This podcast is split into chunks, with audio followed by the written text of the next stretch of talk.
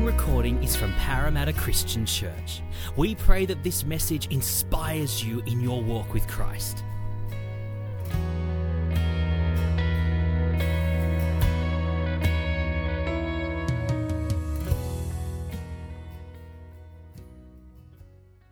reading from John 20, verse 1 to 10 to 24 to 29. So early on the first day of the week, while it was still dark, Mary Magdalene went to the tomb and saw the stone had been removed from the entrance. So she came running to Simon Peter and the other disciple, the one Jesus loved, and said, They have taken the Lord out of the tomb, and we don't know where they have put him. So Peter and the other disciple started for the tomb. Both were running, but the other disciple outran Peter and reached the tomb first. He bent over and looked in the strips of linen lying there, but did not go in. Then Simon Peter, who was behind him, arrived and went into the tomb. He saw the strips of linen lying there, as well as the burial cloth that had been around Jesus' head. The cloth was folded up by itself, separate from the linen. Finally, the other disciple who had reached the tomb first also went inside. He saw and believed. They still did not understand from Scripture that Jesus had to rise from the dead. Then the disciples went back to their homes. Now, Thomas, called Didymus, one of the twelve, was not with the disciples when Jesus came. So the other disciples told him, We have seen the Lord. But he said to them, Unless I see the nail marks in his hands, and put my fingers where the nails were, and put my hand into his side, I will not believe it. A week later, his disciples were in the house again, and Thomas was with them. Though the doors were locked, Jesus came and stood among them and said, Peace be with you. Then he said to Thomas, Put your finger here, see my hands. Reach out your hand and put it into my side. Stop doubting and believe. Thomas said to him, My Lord and my God. Then Jesus told him, Because you have seen me, you have believed. Blessed are those who have not seen and yet have believed.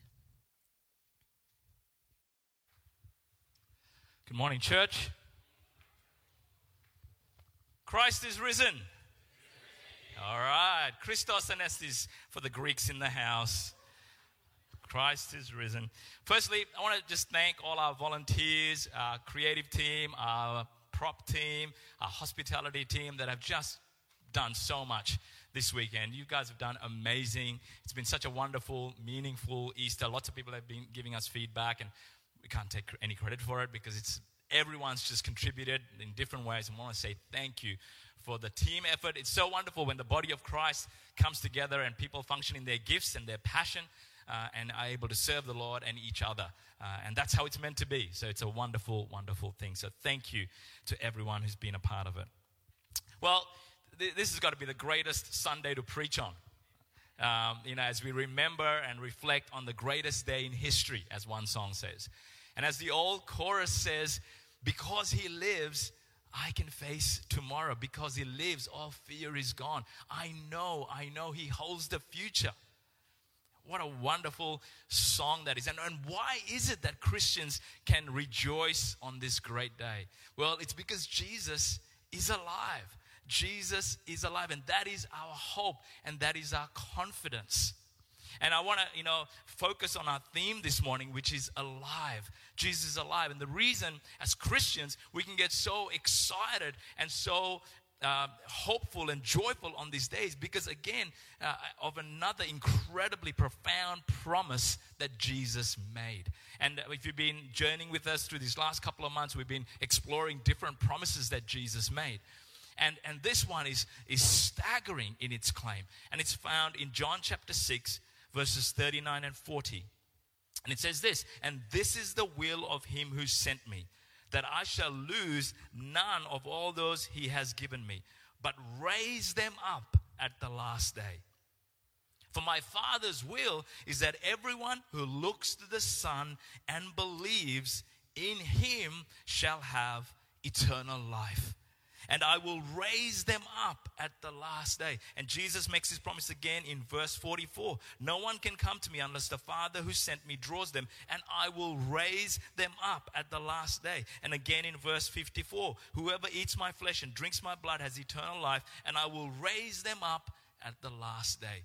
Jesus in John 11 is even more explicit when he says that I am the resurrection and the life, and that everyone who believes will live even though they die, and whoever lives by believing in me will never die. What an incredible promise. Let me pray and we'll spend a bit of time reflecting on this. Father, thank you for this great day. Thank you that you rose Jesus from the dead. Thank you, Lord, that He's alive today and we can rejoice and, and celebrate that greatest day in history. And Lord, I pray that as we come around your word, that you'll help us to have ears to hear what your Spirit is saying.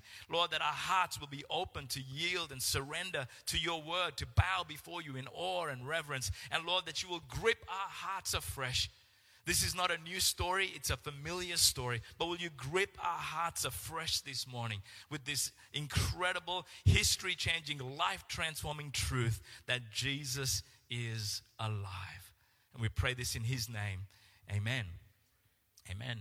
Now, I want to I wanna say to you that the claim of having life eternal is not unique to Christianity. Uh, every other religion has some kind of idea of the next life or life after death or eternal life, whether it's nirvana or whether it's paradise or, or sitting at the, at the uh, feet of Lord Shiva or whatever it might be. The, every religion has some concept of the afterlife. So the question is well, how do we know if we've got it right? How do we know that we're on the right pathway? You know, I was talking to someone and they said to me, but surely, you know, like all roads lead to heaven. And I said, Well, how do we know that though? Uh, has anybody come back to tell us that all roads lead to heaven? They get to the same end point. Doesn't matter which pathway we take. I mean, surely uh, eternal destiny is not something we want to leave to chance or, or gamble on. Uh, surely on our deathbed, we don't want to be lying there thinking, Have I bought the right ticket? Have I followed the right path? Is this what is going to make my eternity secure? I want to say to you that as a Christian and as a pastor, I've conducted numerous Christian funerals and, and, and sat with people in their last moments. And I can tell you that there is a faith and a hope and an assurance and a confidence that defies logic. How can this be? How can Christians be so sure? How can Christians be so confident? How can Christians have this hope that's unshakable that on their deathbed they are looking forward, they are longing, they're eagerly expecting something amazing, they're anticipating something incredible and wonderful, and that is to be reunited with Jesus? How can that be? Well, the simple answer that is so profound is because Jesus is alive. Because Jesus is alive. And that is what makes it all different. But why? Why is the resurrection so important in the Christian faith? Paul in 1 Corinthians 15 spends a whole chapter talking about the resurrection. And he says this that if our hope is just for this life, we're the most hopeless people of all. We're, to be pitied more than anyone else. And he says, if Jesus didn't rise from the dead, then our faith is futile. The gospel is meaningless. We, we have no assurance that God has forgiven us, that we're reconciled with the Father. We have no assurance of anything. That's why he's saying if we're living this life of serving Jesus and honoring Him and obeying Him and following in His ways, and it's just for this life, what a sorry bunch we are. But then he puts in this little word, three letters, but so profound. But, but Jesus rose from the dead. And that changes everything. And so this morning, I want to spend just a little bit of time doing two things. One is I want to give you just three reasons why the, resurrection of Jesus is so significant. I mean, we celebrate it, we, we, you know, we worship and we adore Jesus because of it. But I want to just spend a little bit of time telling you maybe something you already know, but to remind you why this is so, so significant. And then I want to give us maybe two reasons why we can be sure that it actually happened. Because there's so many people who question the resurrection. Did it really happen? You know, is this all a bunch of bogus? You know, like you're just making it all up. I want to look at that so that we can leave here standing firm on this promise That's been what we've been looking at all this ministry, standing firm on the promises of God, on the promises of Jesus, knowing that it's it's reasonable and it's it makes sense for us to be confident that when Jesus says that he will do this, that he will raise us up, that we will be resurrected, there is life after death, that in him, if we believe in him, we will never die but have eternal life, that he can actually deliver on this promise. Why is this significant? Well, the first thing is that Jesus makes some radical claims in the Bible. Right? We looked at one of them, and John, John in John chapter 5, uh, Jesus, in, in association with resurrection, makes another claim.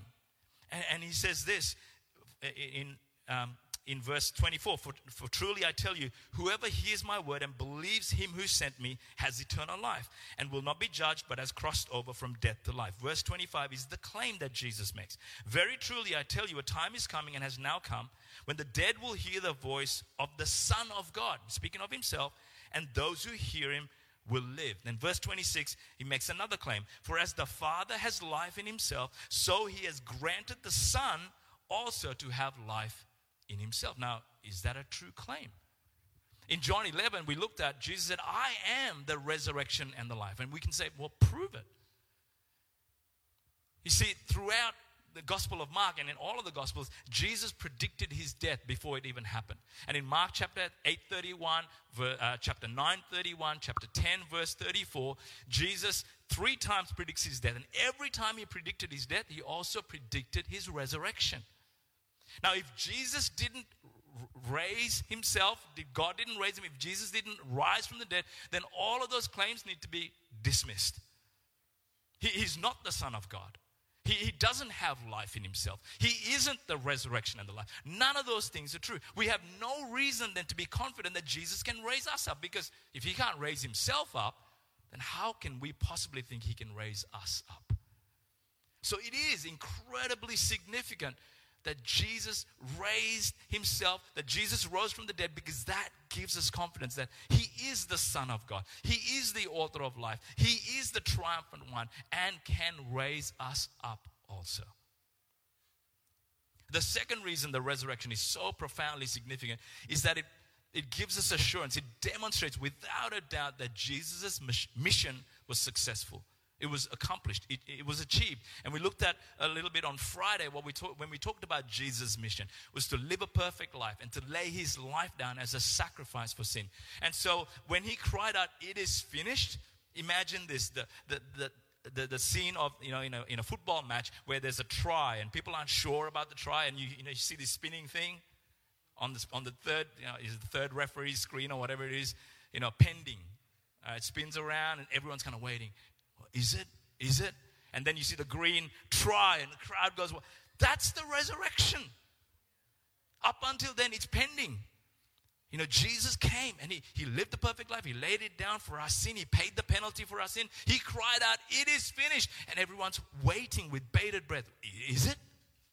Is the Father satisfied? Has our debt been paid? Has Jesus really atoned for our sin? Pending, pending, Hebrews 2, the writer says that Jesus had to become like us. You see, because our sin is what gives the devil the power over death. That is where the, the, devil's power comes from. Our sin, our rebellion, our rejection of God. Because the Bible says that if we sin, if we reject God, then the penalty for that is death. And the devil holds that over us. But it goes on to say that Jesus became a merciful and faithful high priest in the service of God, that he might what? Make atonement for the sins of the people.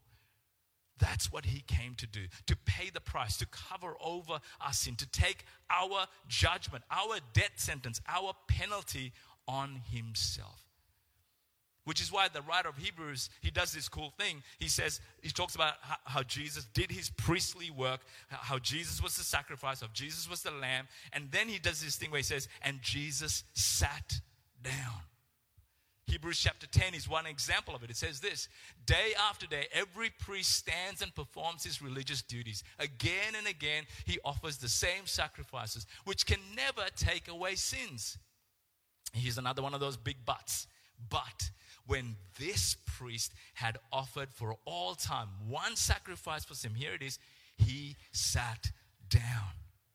He sat down at the right hand of God, and since that time, he waits for his enemies to be made his footstool. For by one sacrifice, he has made perfect forever those who are being made holy. That phrase, he sat down, is so important because it means mission accomplished, work complete. It's like God stamping over Jesus' work. Try. Try. And that's what the resurrection means. God the Father raising his Son to say, Mission accomplished. I agree with you. It is finished. The debt paid, humanity redeemed, rescued, set free from the devil's power over death. Come on. Come on. How exciting that is. Third reason it is what guarantees that Jesus will ultimately win and triumph over death and all of the effects of sin over the entire created world. In Romans 8, Paul says that all of creation is groaning and longing for the day of the adoption of God's people when Jesus returns to make everything right. And in these passages in 1 Corinthians 15, Paul unpacks over and over again the significance of Jesus' resurrection for our own bodily resurrection. And he says Jesus' resurrection demonstrates that death has been dealt a death blow that Jesus has conquered, that Jesus has triumphed over this ultimate enemy, this final enemy, death itself, that terrifies and holds captive all of humanity. They said the number one fear that humans have is the fear of death. And Hebrews in chapter 2, it said that Jesus came to rescue us from that fear because he has defeated death. But Christ has indeed been raised from the dead, the first fruits. In other words, he goes in front of us. He's the first installment of what everyone else is going to experience, of those who have fallen asleep. For since death came through a man, the resurrection of the dead also came through a man. For as in Adam all die, look at this promise, so in Christ all will be made alive. Alive the last enemy to be destroyed is death. And then in, later on in the chapter towards the end, Paul says even more in 1 Corinthians 15 40, I think it is. When the perishable has been clothed with imperishable and the mortal with immortality, then the saying that is written will come true. Death has been swallowed up in victory. Where, O oh, death, is your victory? Where, O oh, death, is your sting? The sting of death is sin. That's what Hebrews teaches us. But the, and the power of sin is the law. But thanks be to God, He gives us the victory through the Lord Jesus Christ. The resurrection of Jesus is significant because it gives us confidence that we too will be raised again, that Jesus can keep the promise, that we are on the one and only pathway to eternal life, that Jesus is the way, the truth, and the life, and that no one can come to the Father, no one can enter into paradise, enter into eternity with God other than through Jesus because it was Jesus' mission and work alone on the cross that satisfies the wrath of God that paves the way for us to enter into the kingdom of God. We are risen. We are risen, the Bible says, even now, and we will be raised eternally to be with Jesus. And so, as this is so significant, so important, so central to the Christian faith, how can we be sure? How can we be sure? And so that brings us to our reading this morning two things that we're told from this reading that i mean there's many things that we can talk about that give us en- encouragement and hope and confidence to believe in the truth of the resurrection. But just two things i want to look at this morning. One is the empty tomb which kind of seems pretty obvious to say right? The empty tomb. But we need to really think about this because some people claim that well the disciples came and they stole the body right and maybe you've heard that in talking to people at your workplace or at uni or school, that the disciples are the ones that took the body. Well, when we read the Bible, it, it's not really that convincing to believe that they would. Verse 19 of chapter 20 says this On the evening of that first day of the week, when the disciples were together with the, door, the doors locked for fear of the Jewish leaders, like these guys were terrified. They, they had just they'd lost their friend, their, their Lord, their Savior, their, their, their, the one who thought was going to be their Messiah. They're hiding. Now, uh, do we really think that these bunch of fishermen and hodgepodge people are going to go when they're afraid of the Jewish leaders and take on a Roman guard who were trained professional soldiers? And I think in Luke's gospel it said that they had two swords among them. And when we see Peter wielding a sword, the best he can do is chop off a guy's ear. I mean, really? Are we thinking that they're going to take on a Roman guard and steal the body of Jesus? I mean, another thing that I would say, like, really? The disciples stealing the body of Jesus? I mean, we told that, you know, let's just say, okay, they, they did steal the body. Well, they, they went to a lot of trouble to enact surprise. You know, Mary comes and tells them, you know, the tomb's empty. He's not there. And they're running to go and see something when they already know, oh, we know where the body is stashed. Like, really? You'd go to all that trouble to pretend? Oh, surprise. He's not here. Have you ever thought about why the tomb was empty? Like why the, the, the stone was rolled away? Sometimes we think it's so that Jesus could get out. I've thought that. But, you know, John tells us that Jesus could walk through locked doors and rooms. You know, he was like teleporting in and out. It wasn't for Jesus to get out, it was for the disciples to go in and to see that he's not here.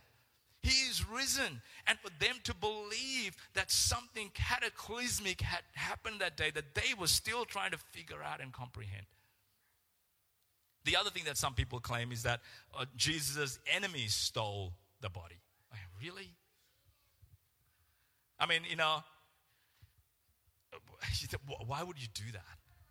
Especially when you knew that Jesus was going around telling people that he was going to rise from the dead. That would just prove his point, right? And then when all of the hype started to happen in Jerusalem, like on the day of Pentecost, when 3,000 get saved, when Peter is just telling everyone that Jesus was risen, you'd think they'd bring the body out and go, ah, he's not, here he is.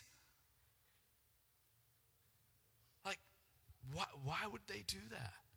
And interestingly, it was the, the enemies of Jesus that asked Pilate to put a Roman guard at the tomb because they were afraid that the disciples were going to steal the body. It just doesn't make sense. It doesn't make any logic. So, the only reasonable conclusion we can come to when you see an empty tomb, it's empty because there's nobody there. It's empty because Jesus was raised from the dead. It's empty because something supernatural has happened. And the other little tidbit that John gives us here is in verse 7, where he talks about these linen strips. Like, what's going on with the linen strips? As well, you know, in verse 6, then Peter came along behind him and went straight into the tomb, and he saw the strips of linen lying there. Like, okay. Verse 7 as well as the cloth that had been this, put on his face, wrapped around Jesus' head, the cloth was still lying in its place, separate from the linen. Why all this stuff about linen? Well, if you're going to steal a body, would you go to the trouble of unwrapping it and neatly arranging all the linen that was there and then taking the body? Like, really? I think that's there kind of going, now, whatever happened to the body, happened miraculously. And some people believe that the, because the strips were lying as they were, it suggests that Jesus' body just rose through them and that the strips just remained as though the body just disappeared. The empty tomb. The second reason is the appearances, all the appearances. And again, people say all kinds of things. They go, oh, maybe the disciples were having kind of a spiritual moment you know, they were hallucinating. I, I don't know of too many times when there's been a, a, multitude of people having the same hallucination. They must have all been smoking the same thing. I don't know, but people say all kinds of stuff. Or that it was some sort of spiritual experience that they were having, like seeing a ghost, maybe. You know, like it was just this weird trance like thing. In, in, I think it's in Matthew's, no, Luke's account. I think Jesus was aware of this and he actually says something quite profound. And he says this they were startled. This is the disciples. They were freaking out, thinking they saw a ghost. So Luke is already kind of going, yeah, the disciples thought they'd seen a ghost. Like, and we know, like, when Jesus was walking on the water, they thought he was a ghost. Like, so we've had this experience before. And so Jesus says to them, Why are you troubled and why do you doubt? in your mind. Look at my hands and my feet. It is I myself. Touch me and see. A ghost does not have flesh and bones as you see I have. And then Jesus asks them for a bit of fish and he eats it to prove to them, hey guys, come on. Really? You think I'm a ghost? Well, let me prove it to you that I'm not. I'm here, physically, bodily, raised from the dead. Jesus appeared to people in, in several different instances. They weren't just all in the one place having the same trip. It was just all people at different times in different place, places having this appearance of Jesus, an encounter with Jesus. And it wasn't just a visual occurrence, uh, appearance. Jesus says, touch my hands. Stick your fingers in my the hand, the piercings in my hand. Put your fist in my side. Touch me. Feel me. It's my body that's risen from the dead. And that is why we can believe that our bodies too will be raised because it is a physical resurrection that Jesus has in mind. And the renewal of all things is the physical world that God created in Genesis chapter 1 that He said was really, really good, being renewed and restored into its ultimate glory, free from sin and the power of death. And now people say about the appearances, you know, maybe the disciples they were just wanting to create this new religion called Christianity and a risen Savior. Well, that, that'll gain some good traction and mileage, and they just invented the story of Jesus' resurrection. Well, again, let me put that claim to death by saying, well, if they were going to do that, they wouldn't have written about Mary being the first one to see Jesus. Just in, in, in this time and period, particularly in, in Jewish circles, the testimony of a woman counted for nothing. So if you're going to set up a new religion that you wanted to gain traction and take off in this time, in this period, you wouldn't write down that a woman was the first one to see the risen Jesus. You just wouldn't do it. You're just shooting this thing in the foot. You're killing it in the water before it gained any traction at all. And you certainly wouldn't write down that the, the pioneers, the leaders, the main proponents of this claim that Jesus had risen were the ones who were doubting the most. You, you, you just wouldn't do it. You, would write it that, yes, we're just so confident. We're, they're, they're, just so messed up. They're afraid. They're confused. They don't know what's going on. They don't believe. I, you just wouldn't write it like that. The only reasonable conclusion is that they really, really had no idea that Jesus was going to be raised the way he was. And when they saw him, they touched him, and they had a personal encounter with the risen Christ. That is what convinced them of the truth claim that Jesus made that he is the resurrection and the life, and that all who believe in him, like him, will be raised from the dead again. You see, plenty of people are willing to be put to death for something that they're genuinely convinced is true. Ask any martyr, any radical, any extremist, and they'll tell you, Yeah, I'll give my life down because of what they genuinely believe is true. But I don't know of too many people who are willing to lay down their life for what they genuinely know is not true. All of these disciples were martyred, confidently proclaiming that Jesus was alive. If they'd stolen the body, if they'd made it up, it just doesn't make sense that they were willing to die for something they know wasn't true. So, Christian, this morning, I want to encourage you that believing in the resurrection of Jesus, as mind blowing as it seems, as out there as it seems, is on a strong foundation of God's word. It makes sense. You can be confident that Jesus meant it when he said that he was the way, the truth, and the life. Jesus meant it when he said, I am the Son of God. Jesus meant it when he said, You know, you can kill me, but in three days' time, I will be raised to life again. You can be sure that Jesus meant it when he said that if you believe in him, you too will have resurrection and eternal life now. Now. So the question is do you believe? What do you believe about the resurrection of Jesus.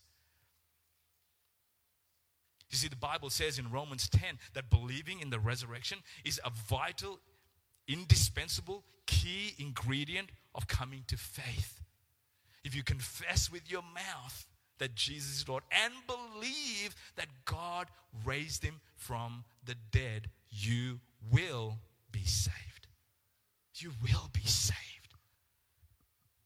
And it's not just believing in your head because I've convinced you this morning.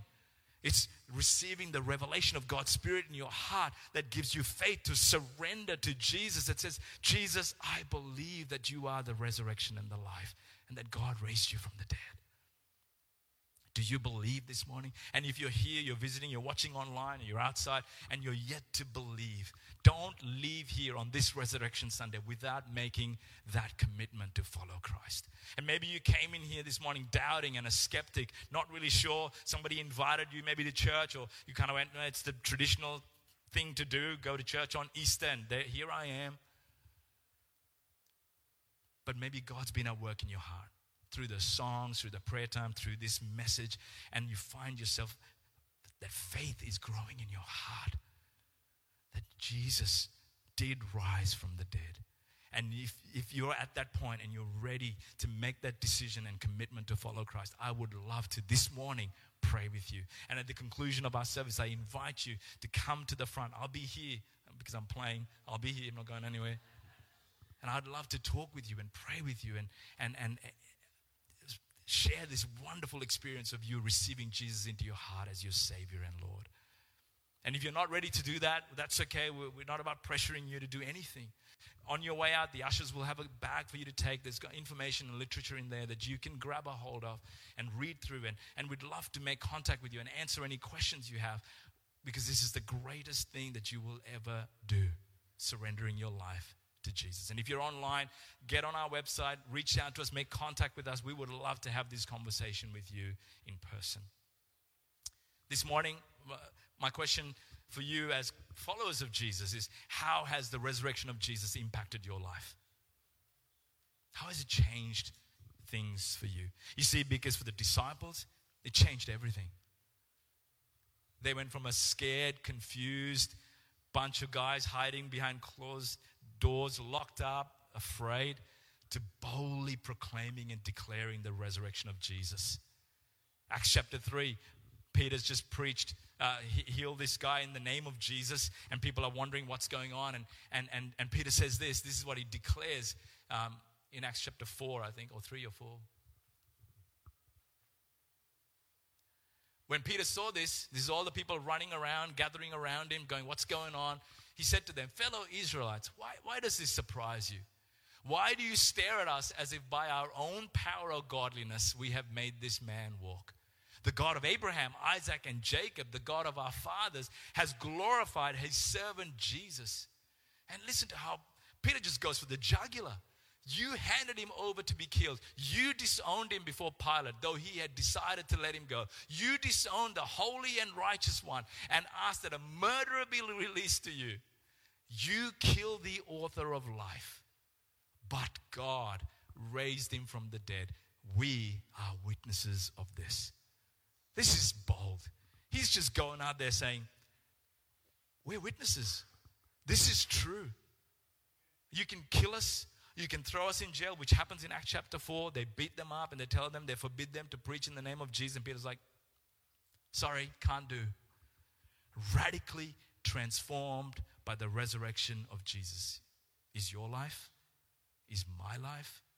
What would it look like if we really grabbed a hold of this revelation going, Jesus, you've been raised from the dead. You're seated at the right hand of the Father, every, above every principality and power. I have nothing to fear because you are interceding for me. I have nothing to worry about because you reign above it all. Jesus, you are my advocate. There's no sin that can separate me from the Father because you are praying for me. And there is healing and cleansing in your blood. There is the power of the Holy Spirit, the same power that raised Jesus from the dead that is living in me. And there's nowhere I can go that you will not be because you are alive and you will always be with me. And I can stand on that promise that you will never leave me or forsake me because you are alive. And because you're alive, I know that you're going to come again and that nothing humans can do to me will ever separate me from not only your love, but your power to raise me from the dead. The greatest enemy has been defeated. Death is defeated. You have triumphed. You are victorious. And because of that, there is nothing more for me to fear and I will live sold out for you, boldly proclaiming and declaring the Lordship of Jesus in my life through my actions and my words. Why? Because Jesus is alive. Why don't you bow your heads and close your eyes? Thank you, Jesus. Oh, Father, what a great day this is. I pray, Father, right now as we bow before you, that your Spirit will be at work in people's hearts. Holy Spirit, I ask that you would take these words of mine and bring them alive. As your word says, that you will give people the gift of faith right now to believe, to add their faith to the, the power of your word, and that it would come alive in their hearts. Oh God, may this Resurrection Sunday bring transformation into our lives. And I pray, Lord, for everyone who is yet to come to that surrender, to trust, to believe. Will you be speaking to them? Will you be working in their hearts? Will you confirm your word through the Holy Spirit, witnessing to them that they too might come to believe, just like Thomas, who began as a doubter, a skeptic. And then when he had an encounter with Jesus, he bowed before you and said, My Lord and my God. May that be their confession this morning. Holy Spirit, come. Holy Spirit, come. Thank you, Jesus. Thank you, Jesus.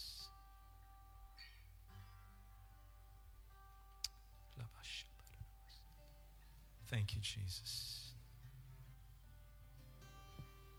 Holy Spirit.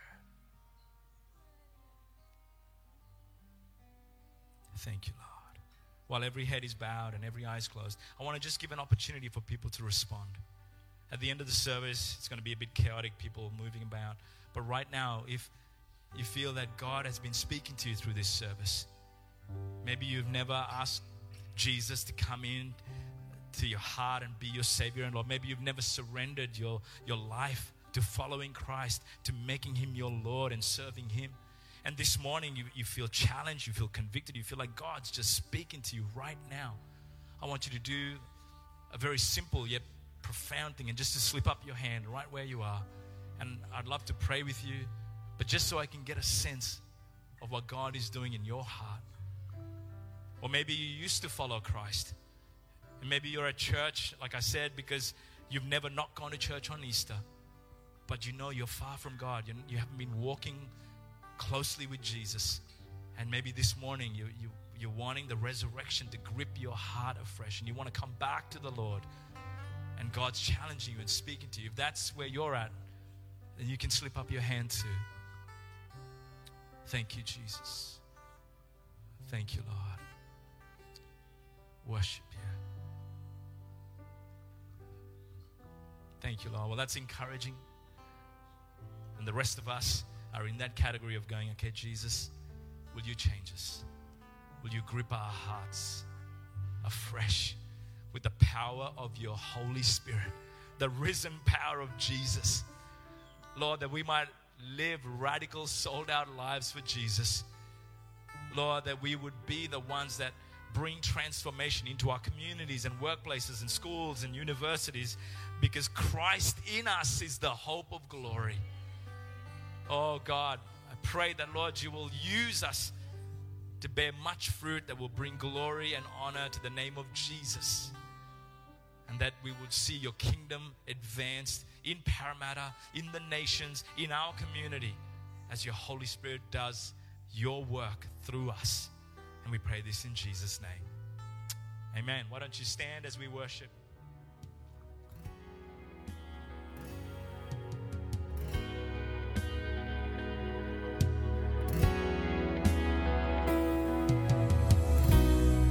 Thank you for listening to the Parramatta Christian Church podcast. To hear other sermons or to find out more about our church, please visit our website at pcc.org.au.